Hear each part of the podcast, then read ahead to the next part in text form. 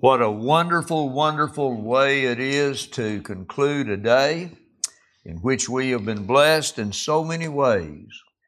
But tonight we have the exalted privilege of worshiping God and doing so in spirit and in truth. And we're delighted that you're here with us in the auditorium this evening. A good number has assembled. And also those who may be viewing the services tonight, we are honored to have you with us as well.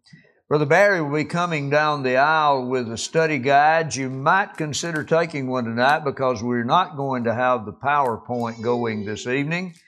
This is a lesson that I would like to deliver by just taking the Bible, putting it before us, and uh, reading and studying what God has to say about the subject at hand.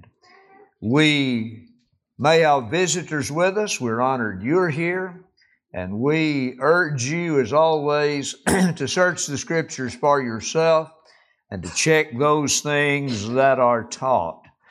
I'm having a little bit of trouble, as some of you are, with allergies and drainage and all of that. And we hope that all are feeling better. We'll be talking about those that are ill later on. We want to study tonight a lesson of a Bible character. I've always enjoyed studying people who are mentioned in the Bible maybe just at one time, and others about whom we know very little. Some we do not even know their names. And it's always intriguing to study. But as with all the Scriptures, there are always lessons to learn, even from word studies, things of that nature. It may seem unimportant and insignificant, but there's always very important lessons. So be turning with me to Luke chapter two. We're going to be studying verses twenty-five through thirty-five and talking about the man who is named Simeon. The words of the name Simeon is quite prominent in the Bible, not as prominent as some others, but it takes us all the way back to one of the sons of Jacob and Leah. Their sons included Reuben, Simeon, Levi, and Judah in rapid-fire succession. Those four were very important. And you'll remember that uh, Simeon was the son of Leah, who was not the chosen of Jacob, but that her father substituted her uh, on the wedding night, because she was the older. And Simeon would go on to have many descendants, would become one of the twelve tribes of the children of Israel. And the word Simeon is used to describe that tribe, the tribe of Simeon, just as we would talk about the tribe of Reuben, Judah, Dan, Naphtali, whatever son it might be. The only one that really is never named in the tribes of Israel is the tribe of Joseph, because Joseph's tribe ended up being named, named after his two sons. So that's sort of unique. But Simeon also appears in other settings. He is mentioned as an ancestor of Christ, and this Simeon is from the tribe of Judah in Luke three, verse thirty. And then there is the passage in the book of Acts, chapter fifteen, verse fourteen, wherein James refers to Simon Peter as Simeon. And no doubt Simon is a derivative of the name Simeon. So we talk of Simon Peter, but we never call him Simeon Peter. But in the King James Version, James identifies him as Simeon, the one who preached the gospel to the Gentiles, and so on. And then in Acts thirteen, verse one, there is one of the prophets of Antioch, or at Antioch, the church at Antioch, And the naming of them, there is a Simeon alluded to and mentioned. So Simeon became a very prominent name. The sixth and final Simeon is the Simeon about whom we're going to be studying tonight, the one who is described in Luke chapter two. Let's read beginning in verse twenty-five. And behold, there was a man in Jerusalem whose name was Simeon. And this man was just and devout, waiting for the consolation of Israel. And the Holy Spirit was upon him. And it had been revealed to him by the Holy Spirit that he would not see death before he had seen the Lord's Christ. So he came by the Spirit into the temple. And when the parents brought in the child Jesus to do for him according to the custom of the law, he took him up in his arms and blessed God and said, Lord, now you are letting your servant depart in peace, according to your word. For my eyes have seen your salvation, which you have prepared before the face of all peoples, a light to bring revelation to the Gentiles, and the glory of your people Israel. And Joseph and his mother marveled at those things which were spoken of him. Then Simeon blessed them and said to Mary his mother, Behold, the child is destined for the fall and rising of many in Israel, and for a sign which will be spoken against. Yes, a sword will pierce through your own soul also, that the thoughts of many hearts may be revealed. Immediately following this episode, Anna also bears witness to the Redeemer. It's interesting that Luke includes these two as he is developing the foundation for the information that he's going to give Theophilus about the life of Christ. And he mentions these two very important, very powerful incidents that will help lay the groundwork, that there are those who clearly knew that Jesus was indeed the promised one. And Jesus is very young at this time, only about forty days old. And so he is just a babe. He's not a grown man that they could look at, see him do a miracle, anything like that. But they know that this is the Son of God. Now, as you look at these verses, there are several things that jump out at you. You might say that Simeon was a man of position. I don't mean by that that he was a king or a major leader among the Jews. There are those who assume that he was a priest, but we are not told that he was. The same description is not given of him as given of Zacharias, the father of John. But he was a man who was in the correct position at the correct time. And it was not by accident.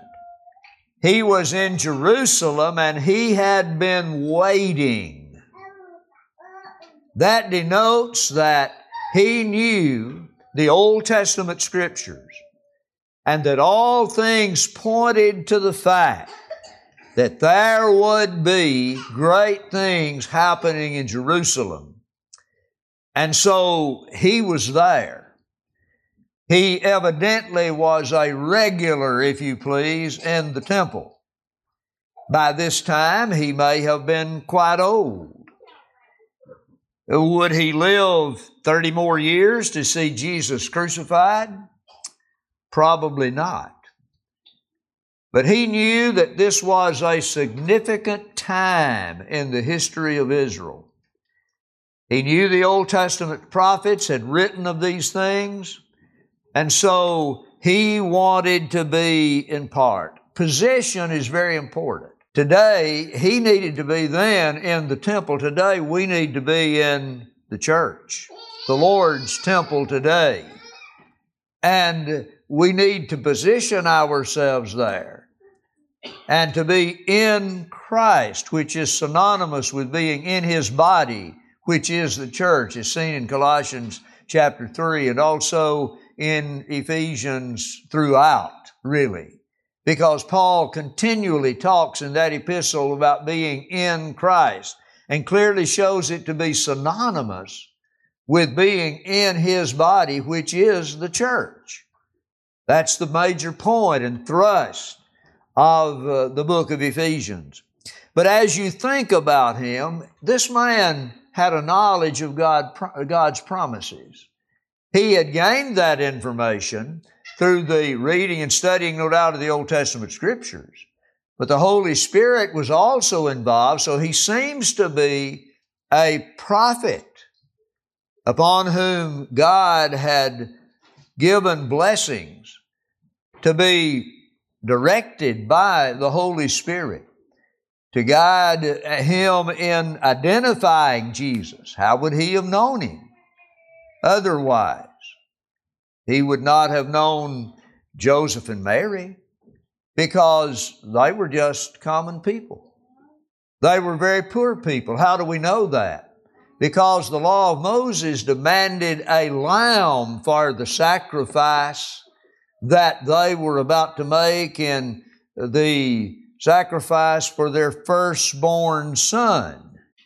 And they could not, they did not bring a lamb. There are those who say that that reveals clearly that they were members of the lower class of people.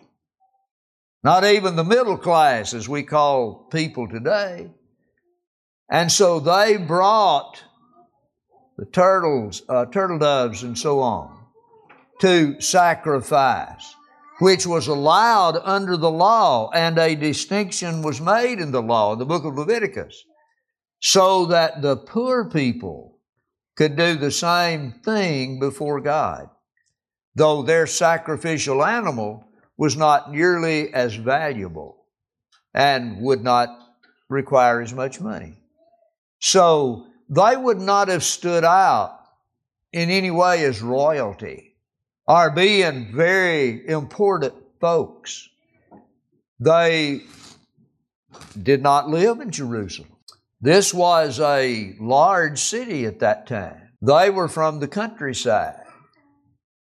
And have you ever put a country boy, have you ever seen a country boy in a really large city for the very first time? I felt kind of like that in New York City. I'd been in some rather large cities, Indianapolis. I'd been in Los Angeles, some other places like that.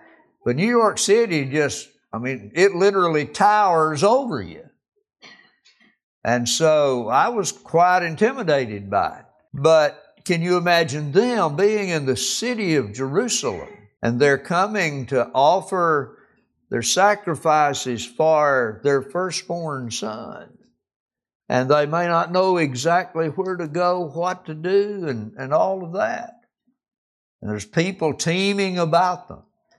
So it is clear that God had a hand in leading Simeon to know who they were and that this baby, not a little toddler, but a baby in arms, was indeed the one that he had been anticipating. So we need to have that sort of attitude. I like the description that is given of Simeon. All we know about him is here revealed. He was a man. His name, he lived in Jerusalem. His name was Simeon. This man was just and devout. The word just denotes his righteousness. The word devout denotes his devotion. Many years ago, Charles Spurgeon preached a sermon on Simeon.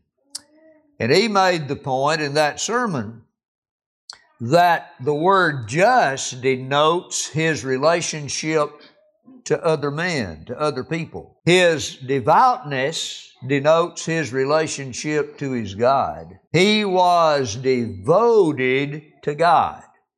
Remember in Acts ten that Cornelius is described as a devout man and one who feared God. Notice, he was devout, and that de- uh, de- devotion led to his deep reverence and respect for God. He was the man who would hear the gospel preached. He already knew about God. Perhaps had learned that from some of the Jewish teachers. But he heard about the Christ that Simeon is here talking about. But Simeon was just and devout in his dealings. Uh, there are some comments that are, I have read about the words taken here.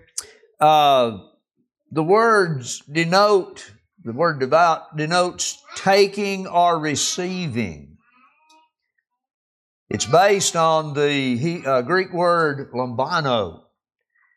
We, in my first Greek class at Freed Hardeman, Brother Woodson was teaching it, and he was talking, introducing some Greek words and throwing them out just like he would an English word. And I was so overwhelmed by it because I'd never studied a, uh, any kind of foreign language. And he asked our Filipino brother, Adriano Lombawin, what the word lambano means. And Adriano uh, said without a hesitation at all, "I take." And I remember we all just erupted in laughter because it was like Lombawin was saying, "Lombano, I take." And we were all quite amused by that in that class. Adriano went back to the Philippines and preached the gospel there and did so much great work throughout the years. He spent three years in America and never saw his family, and went back to uh, teach people the gospel of Jesus Christ. But W E Vine describes this word, or defines this word, as taking hold very well. That's a really interesting meaning, isn't it? If we are devout, we will take hold very well. Accept our responsibility and do what God wants us to do. To be very careful as to the presence and claims of God. I want to do what God wants me to do. That's a devout man. A just man is one who treats others like he wants to be treated. It is translated righteous in many translations, because that is the concept. He does right in his life.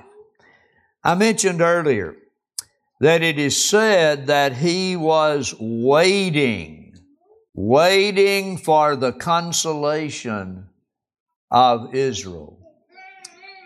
How impatient we are. We become so impatient sometimes just at the drop of a hat. Can't wait for the light to change. Can't wait for the food to be prepared and delivered. I went by McDonald's the other morning. Get me a sausage and biscuit and a senior's decal. There were three or four cars in front of me. It was very early, a little bit before six o'clock. And I waited and I waited and I waited. And I thought, what in the world is going on? Finally, finally, first car moved, second car moved, and then I was up there and ready to order. This very pleasant, cheerful voice came over the intercom. "How may I help you this morning? What would you like?" I told her what I wanted, sausage biscuit, decaf coffee. And she said, "Sir, it might take a little while, but we'll get to you." I said, "That'll be fine." And uh, I proceeded to wait again for several, several minutes. Usually that line moves pretty quickly that early in the morning. Had to go up to the second window to pay. And there was this girl just working feverishly in there, running this way, that way, every way, just back and forth. So when I pulled up to the window, she opened the window and was just so pleasant and uh, told me that they had my coffee and so on, and they'd have my sandwich in just a second. And uh, she said, "I'm sorry it's taken so long this morning." I said, "Well, I'm going to have to ask the manager to get you some help." And she said, "I am the manager." But she was smiling all the while. I guess the help had not arrived. And I thought, man, I would not want to have that job. I'm glad I was patient with that person that morning. After that initial contact and the pleasantness in her voice, it was all right to wait a few minutes. We need to learn to be patient, and that rubs off on other people. But sometimes we become impatient spiritually with our brothers and sisters in Christ, with one another. In the work, we need to just patiently be steadfast in the work. This man had to wait. He had received information that he was going to see the Lord before he died, and he evidently was getting pretty close to the time he thought he was going to die. And he wanted that promise to be fulfilled. Have you ever heard the saying that good things happen to those who wait? That applies here, doesn't it? He had to wait a while. And as we said earlier, he no doubt is, is, is older, and so he knows that he doesn't have much time left, and he can't understand the delay. But perhaps he had other information, and so he waited. And then he took advantage. Let's learn to wait. I remember Brother Franklin Camp teaching a lesson many years ago about all the things that we can do while we wait. Most of the time, if we have to wait, we complain. He said, do not complain during those times. I remember when you didn't make appointments at the doctor's office. You just showed up and they wrote your name on a list and they took you in when your turn came. And the doctor in Gainsborough asked me one time, do you ever preach on patience? And I said, yeah, occasionally. He said, preach on it more. He said, there's a lot of these people who do not understand why they have to wait in order to get in to see me, because they think they ought to just walk in, be able to walk through that door and come right on in my office, even though there's people that have been waiting here for hours. He said, people are just not very patient. I assured him I'd remember that, so I've told you about it tonight, and that was a long time ago. We need to work on being patient. Patience has something to offer. James described it as patience having her perfect work. Patience helps us to become more perfect before God. We'll never attain sinless perfection, but it will help us to grow in the grace and knowledge of our Lord. He was waiting for the consolation of Israel. That's an interesting statement, isn't it? It's a clear reference to God. In the New King James Version, the word consolation is capitalized, large C. Just like in the verse that follows, the child Jesus. The word child is capitalized. No doubt the consolation of Israel was a reference to Jesus and all the prophetical utterances that had been, to, that had been made about Him and His coming. And we're told that it had been revealed to Him by the Holy Spirit. In verse twenty-five, the Holy Spirit was upon Him. In verse twenty-six, it had been revealed to Him by the Holy Spirit. that he would not see death until or before he had seen the Lord's Christ. The Lord's Christ. That's an interesting statement. God had sent His Son to become the Messiah, the Anointed One, the Redeemer. So, in view of all of that, He came by the Spirit into the temple. And when the parents brought in the child Jesus to do for him according to the custom of the law, that is to follow the law of Moses, they, they understood the importance of that. They knew what the law said. Remember, there's a statement about the common people hearing Jesus gladly. I think he was one of them. Joseph and Mary would have been among the common people. So it's interesting that Jerusalem had sort of lost its way.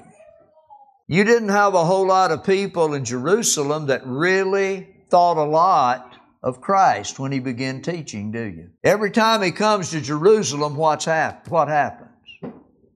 Confrontation after confrontation. People try to embarrass Him. They try to humiliate Him. They try to intimidate Him. They want to kill Him. And this is the seat of Judaism, the capital of Judaism, a place that should have been saturated with a knowledge of the law of Moses. But they didn't have that. They had their traditions. They had their positions and their power, and they felt threatened by this lowly Galilean from Nazareth, who began to draw large crowds when He taught. And they feared what was happening. So they set about to discredit Him and to destroy Him. That's a sad picture. Remember, Jesus said, "Oh, Jerusalem, Jerusalem, how often would I have gathered you as a hen gathers her chickens beneath her wings? But you would not." He lamented over the city much as Jeremiah lamented over it centuries before.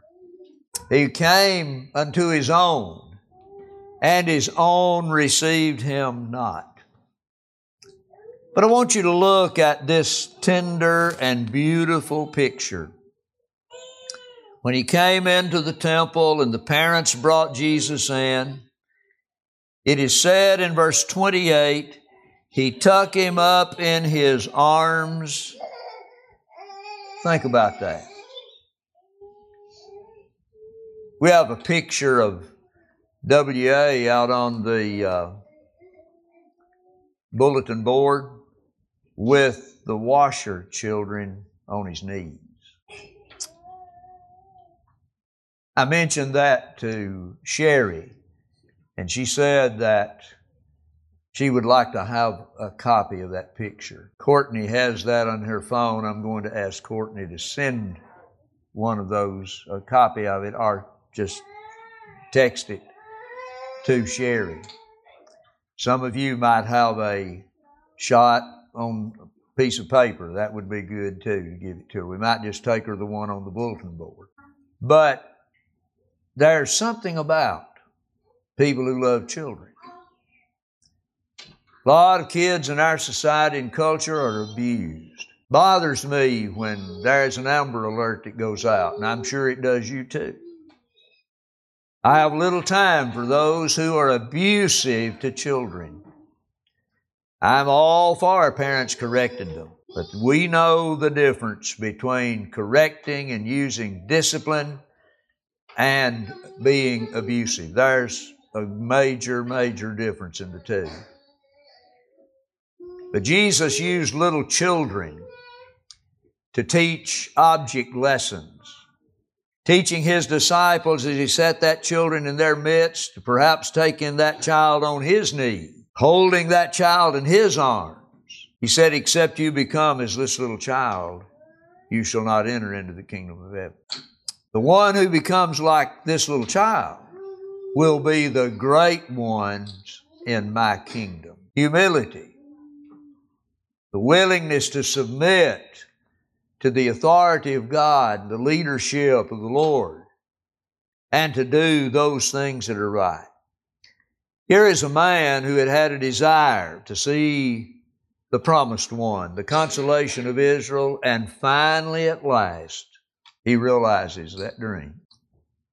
Can you imagine the joy? Well, the song, as it's called sometimes, that is recorded here lets us know that. Lord, now you are letting your servant depart in peace. It is said that doctors can tell you many stories about people who are very ill. And it's evident that the end is near. But there is something that they want to see before they die. It may be a child graduate, a child be married, or some other desire that they have. And it is said that it is amazing that so many, many people are able to live until that event occurs. And then when that event occurs, they're ready to go. That seems to be the case here. It's a very intriguing story. I can now die in peace. He did not see the full end of the life of Christ being played out. He didn't see the complete picture. He only saw him when he was a baby. From all indications, he would not have been there at the crucifixion, which would have occurred approximately thirty years later, or thirty-three years later. So he said, I can depart in peace. Notice this statement, according to your word. How desperate is our need to live life in view of according to God's word. He placed his trust in the promises of God, and he saw that promise fulfilled, and now he was ready to go. He was ready to go. He said, for my eyes have seen your salvation. I have seen with my own eyes the promised one, just an infant, but that promise had been fulfilled, which you have prepared before the face of all peoples. That's an interesting statement, isn't it? Go through the Old Testament. The children of Israel was the beginning and began the development of the coming of the promised one. The promise had been made to Abraham that through his descendants. And then it began to become narrowed down, I guess you could say, to the tribe of Judah. That would be the tribe from which he would come. Later it would be family of David. And you come right on down through the centuries. And many of the Jewish people, many of the Israelites became very impatient with it all. But you see that developed. I mentioned Brother Camp earlier. He had such a way of weaving that trail all the way through the Bible and bringing down. But he said, you have prepared before the face of all peoples, not just the Israelites. The Egyptians got some clues about it. That there is a God greater than any gods we have, and some of those Egyptians began to fear that God. What about the Babylonians, the Persians, and others who later on in the Old Testament began to see glimpses of there being something special about these people to whom God showed great respect, that He had a purpose for them to the bringing of the hope for all into the world. Notice he describes it a little bit further, a light to bring revelation to the Gentiles. He's going to be a light to the Gentiles. and the glory of your people Israel. This is going to be their pride and glory. It's going to be their salvation. If they're going to be saved, it's going to be through this one. Like I said earlier, many of the people in Jerusalem weren't ready for that. Joseph and his mother, that is Mary, uh, Mary that was Joseph and Mary, the child's mother, is the idea, marveled at those things which were spoken of him. These things are going to happen through our baby that's only a little over a month old. You sure that this child is going to accomplish all these things? But the story's not over. Let's look at it quickly. Then Simeon blessed them. They were indeed a blessed family, deserving of congratulatory comments because they had been so honored to be the caregivers of this child, Jesus. And then he said to Mary, "Behold, this child is destined for the fall and rising of many in Israel." Who would fall? Those who reject him. Who would rise? Those who accepted him. He would be the one that would determine the rise and fall of many in Israel, and for a sign which will be spoken against. I've already alluded to the all of the, der, the derision that was directed toward Christ, all of the th- harsh and terrible things that were said about him. When he went about doing good, there were people who said he has a devil. Can you imagine that? Healing people, bringing people back from the dead, and somebody says he has a devil. Showing more sympathy and concern and love for human beings than anybody ever has. And yet there were people who literally hated him for it. He said he's going to be a sign that will be spoken against.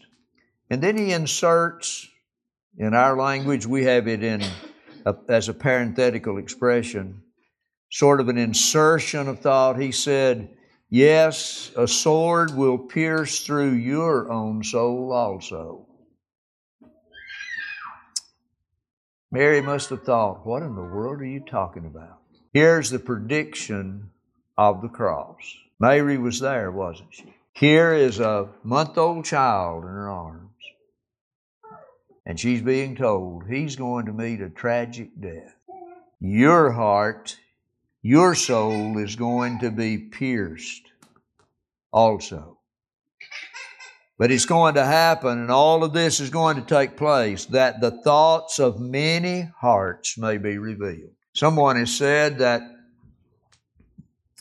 you could take this passage and put a cradle and a cross at the ends of it. It literally takes us from the cradle to the cross, doesn't it?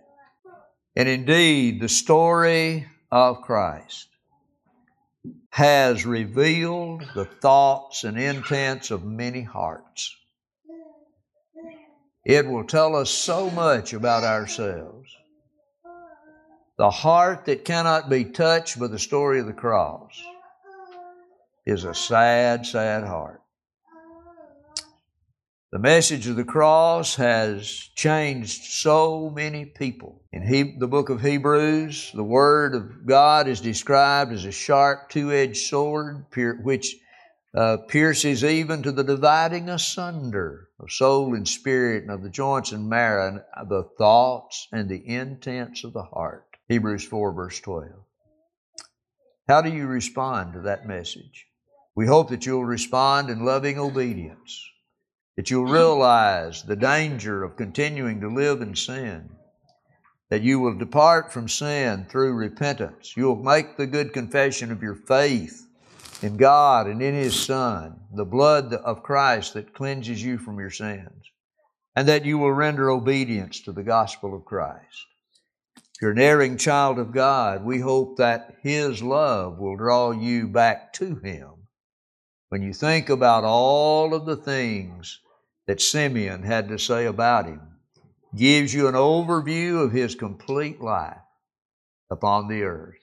That you'll come to him, confess your sins, repent of them, and pray that you might be forgiven. Truly, Simeon was an amazing fellow from whom we learn so many wonderful things. Come if you're subject as we stand and sing.